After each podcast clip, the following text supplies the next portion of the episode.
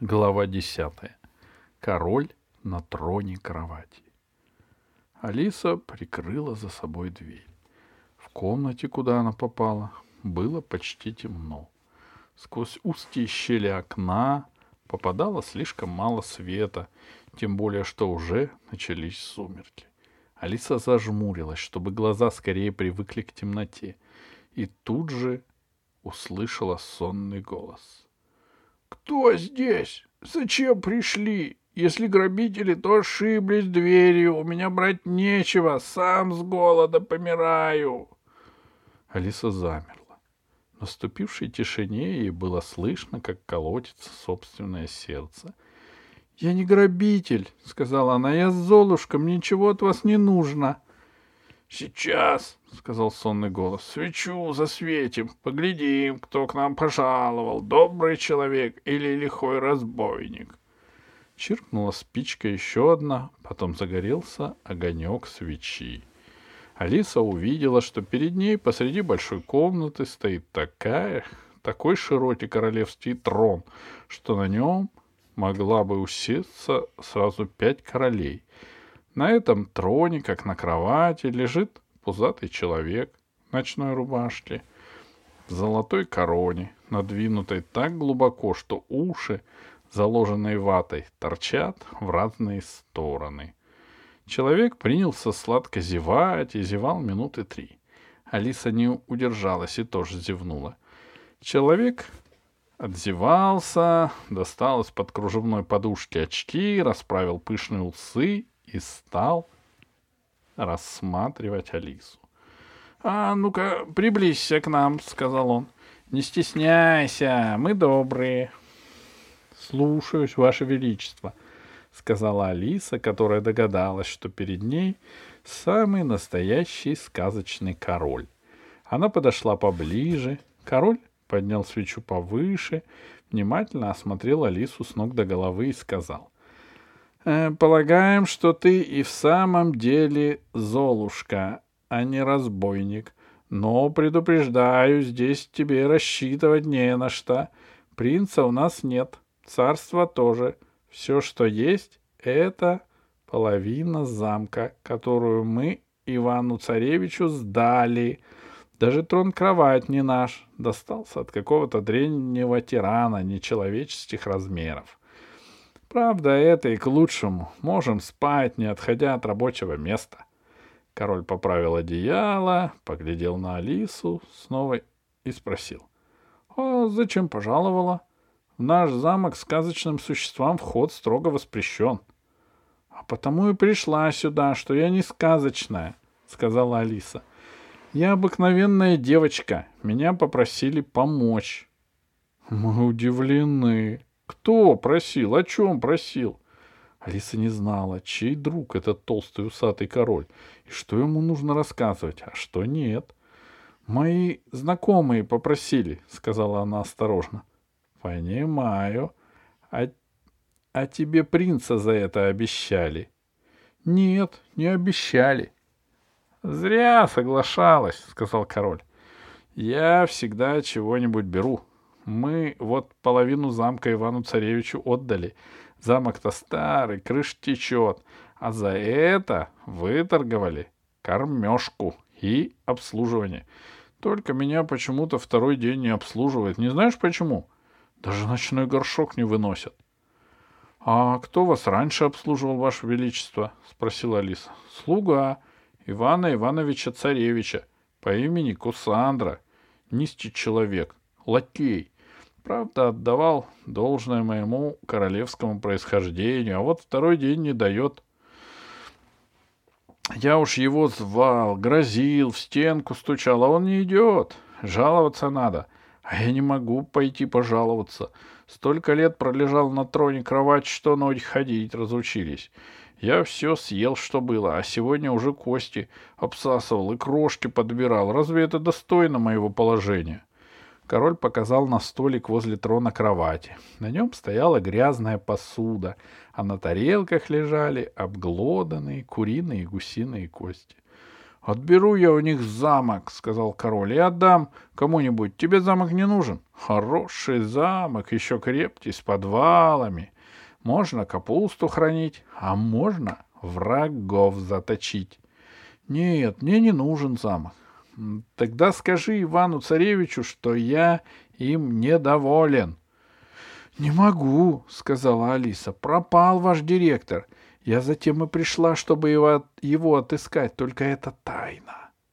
Как пропал? Кто посмел? А со мной не посоветовались.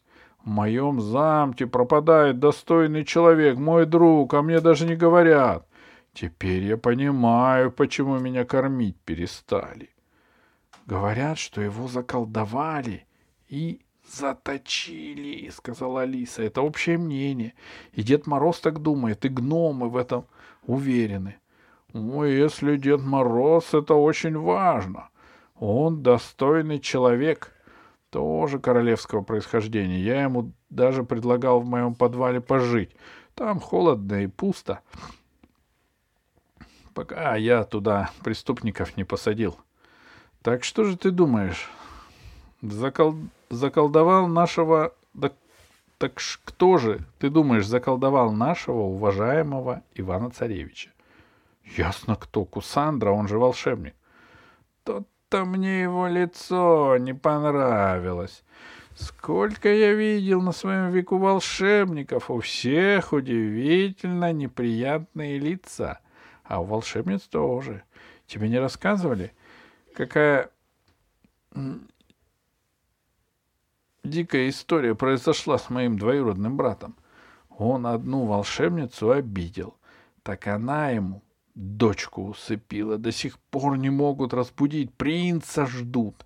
Многие ходили, даже целовать пытались. Видно, не те. Хорошо еще, что Иван-царевич несчастную девушку к себе взял. Между прочим, он мне говорил, что собирается в ближайшие два-три дня — разбудить принцессу. Нашел, говорит, средства. И вот, все пропало. Король задумался, глаза его закрылись, и наступила тишина. В этой тишине Алиса услышала, как кто-то стучит в стену со стороны дирекции. Король вздрогнул, открыл глаза и спросил. «Кто там? Чего надо?» «Это я, Кусандра!» — послышался голос. «У вас, ваше величество, кто-то в гостях?» Послышался скрип растворяемой двери. Алиса шепнула королю. «Не выдавайте меня!»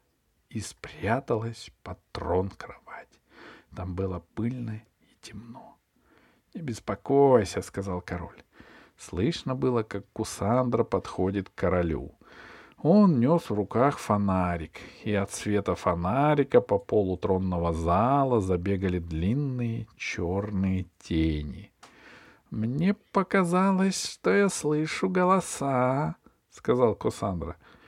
«Я сам с собой разговаривал», — сказал король. «Кстати, я рад, что ты наконец пришел. Что случилось? Почему за мной не ухаживают?» «Значит, у вас никого не было», — повторил свой вопрос Кусандра, не обращая никакого внимания на слова короля.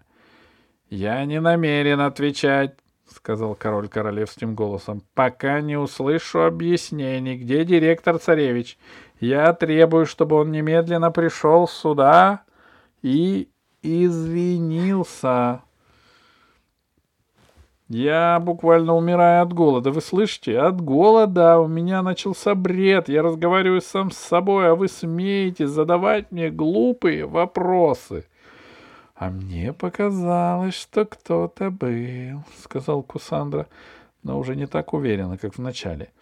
В голосе короля гремели раскаты грома, с потолка посыпалась труха и захлопала крыльями — Заметалась в вышине летучая мышь. Алиса сжалась под троном, стараясь не шевелиться и ничем себя не выдать. А тут еще страшно захотелось чихнуть. Алиса начала чесать переносицу.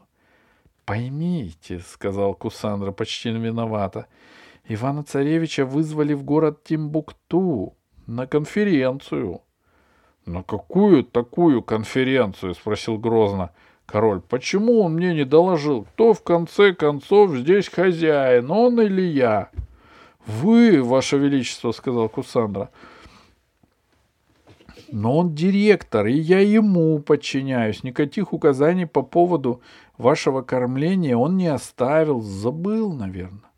А у тебя своя голова-то есть?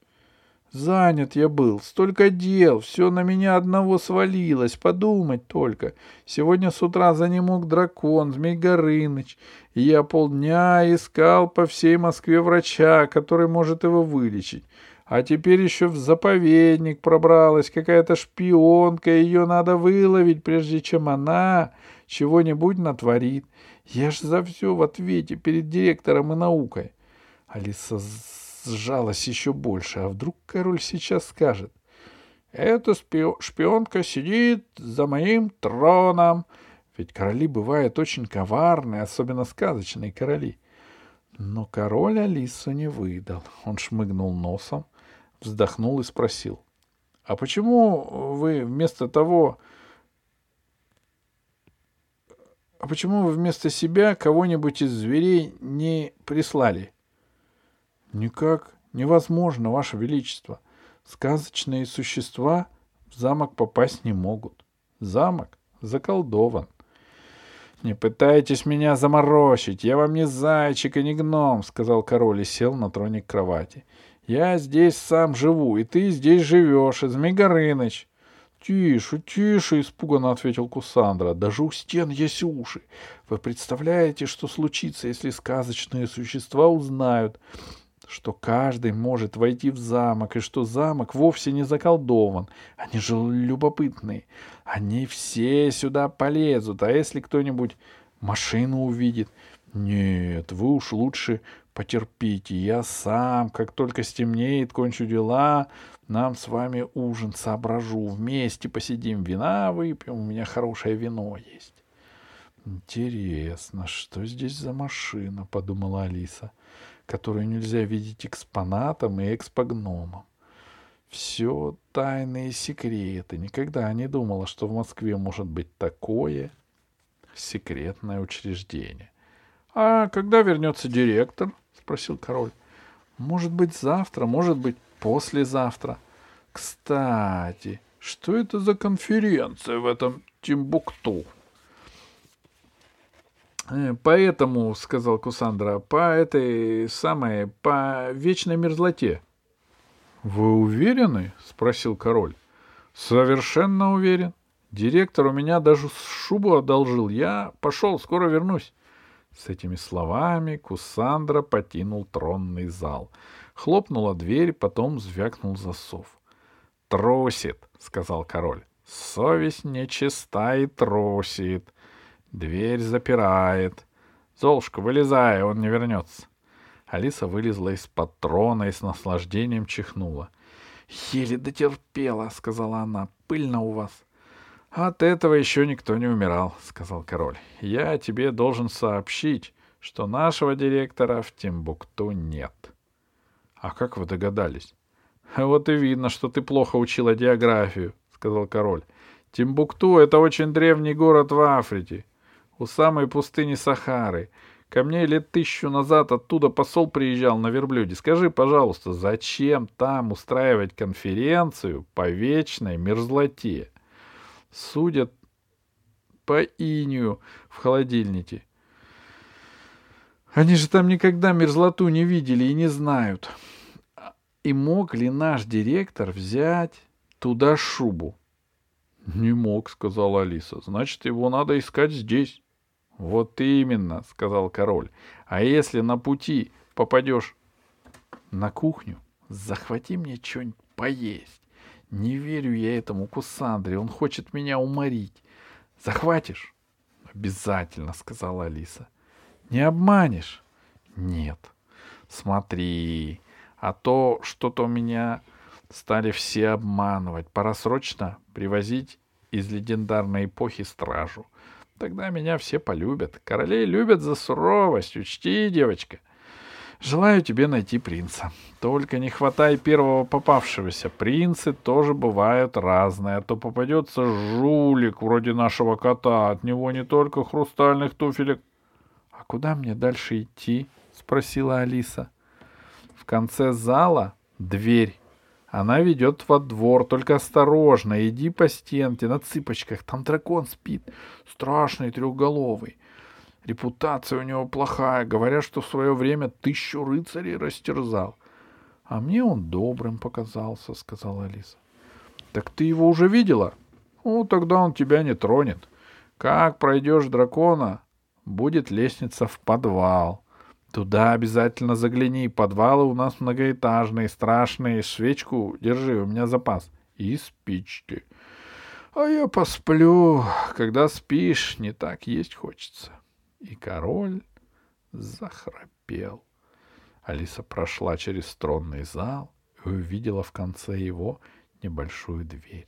За ней был узкий коридор, в котором хранились ящики и мешки. Наверное, продукты для заповедника. А дальше еще одна дверь, которая вела во двор замка.